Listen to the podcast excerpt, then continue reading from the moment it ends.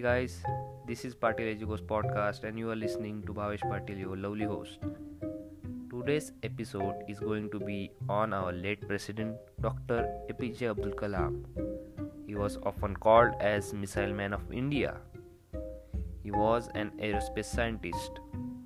Also, he wrote a very great book called as Wings of Fire.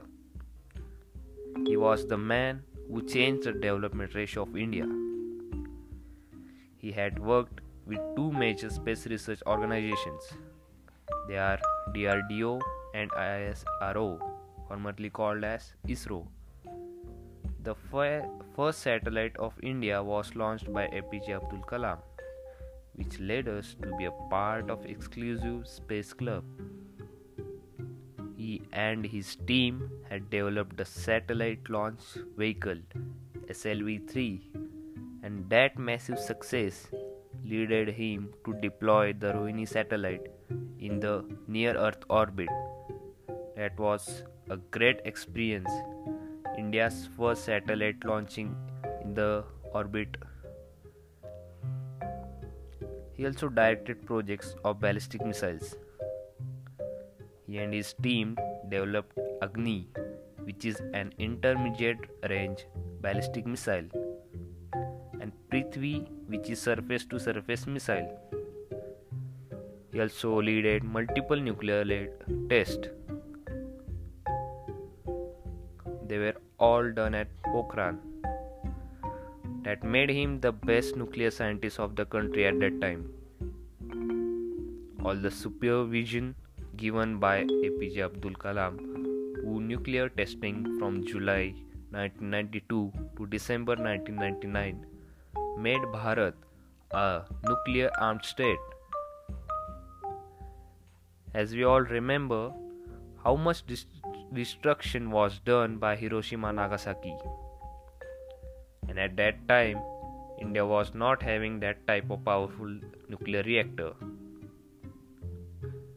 He also had very famous inspirational quotes he wrote at that time. I will tell you two quotes. First is A dream is not what you see while sleeping, it is something that does not let you sleep. Meaning, a dream is not something that you see while you sleep, but it is what which doesn't let you sleep. Second of them was creativity is seeing the same thing but thinking differently. He was the only president who inspired each one in the generations of India to do something for the country instead of developing a already developed nation.